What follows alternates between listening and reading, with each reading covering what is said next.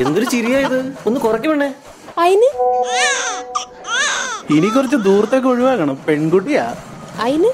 ഞങ്ങൾക്ക് ഇഷ്ടമുള്ളൊരു നടിയായിരുന്നല്ലോ നിങ്ങൾ. കല്യാണമൊക്കെ ആയില്ലേ? ഇനി അഭിനയിക്കുവോ? അയിന്? സൂമ്പയ്ക്കൊക്കെ പോയി തടി കുറക്കണം കേട്ടോ. ചെക്കനെ കിട്ടണ്ടേ? അയിന്? ഹൗ എന്തപ്പോൾ ഒരു ഹുങ്ക്. കെട്ടിയവന് നല്ല ശമ്പളണ്ട്. എന്നിട്ട് ഓക്ക് ജോലിക്ക് പോണ പോലും. ഹേയ് അങ്ങനെയൊക്കെ പറയണവര് ഇന്നത്തെ കാലത്തുണ്ടോ? ഞാൻ ആരെയും കണ്ടിട്ടില്ലേ? എന്ന് തോന്നിയോ? ഉണ്ടെങ്കിൽ നമ്മൾ പ്രിവിലേജ്ഡ് ആണ് എന്ന് മനസ്സിലാക്കണം. അല്ലെങ്കിലേ.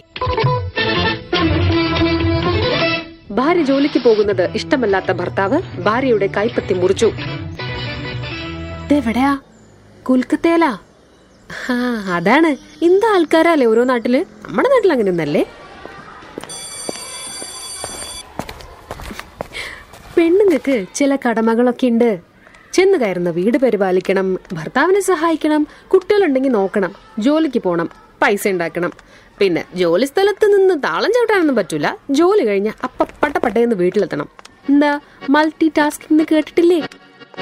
ഇതൊരു ട്രാപ്പാണ് പണ്ട് പെണ്ണിനെ സുഗുണ എന്നും സുശീല എന്നും സുമധുര ഭാഷിണി എന്നും വിളിച്ചതുപോലൊരു ട്രാപ്പ് അന്ന് കണ്ണെഴുതി പൊട്ടും തൊട്ട് മലർമഞ്ഞു മാലയിട്ട് പെണ്ണതിൽ വഴുക്കി വീണു.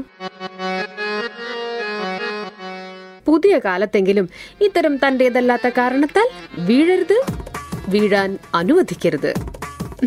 ഇനി വീഴുവെന്ന് തോന്നുമ്പോ പിടിക്കാനുള്ള ഊന്നുവടിയാണ് ഫെമിനിസം അത് പെണ്ണിന് മാത്രമുള്ളതല്ല കേട്ടോ മനുഷ്യരെ ഏകദേശം ഒരേപോലെ കാണാനുള്ള മനസ്സുള്ള എല്ലാരും ഫെമിനിസം അറിഞ്ഞിരിക്കുന്നത് നല്ലതാണ്.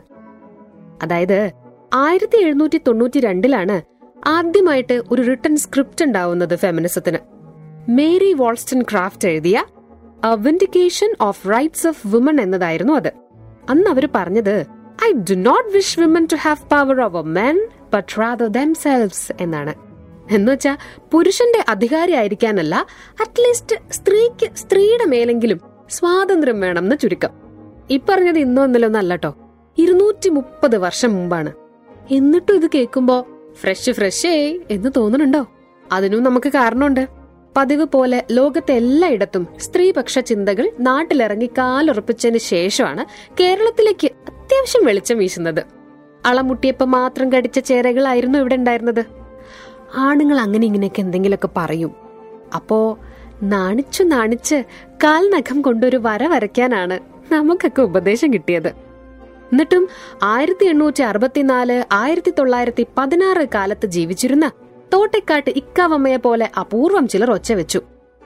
എന്ത്? ഒരു പെണ്ണ് കവിത എഴുതാൻ മാത്രം വളർന്നോ?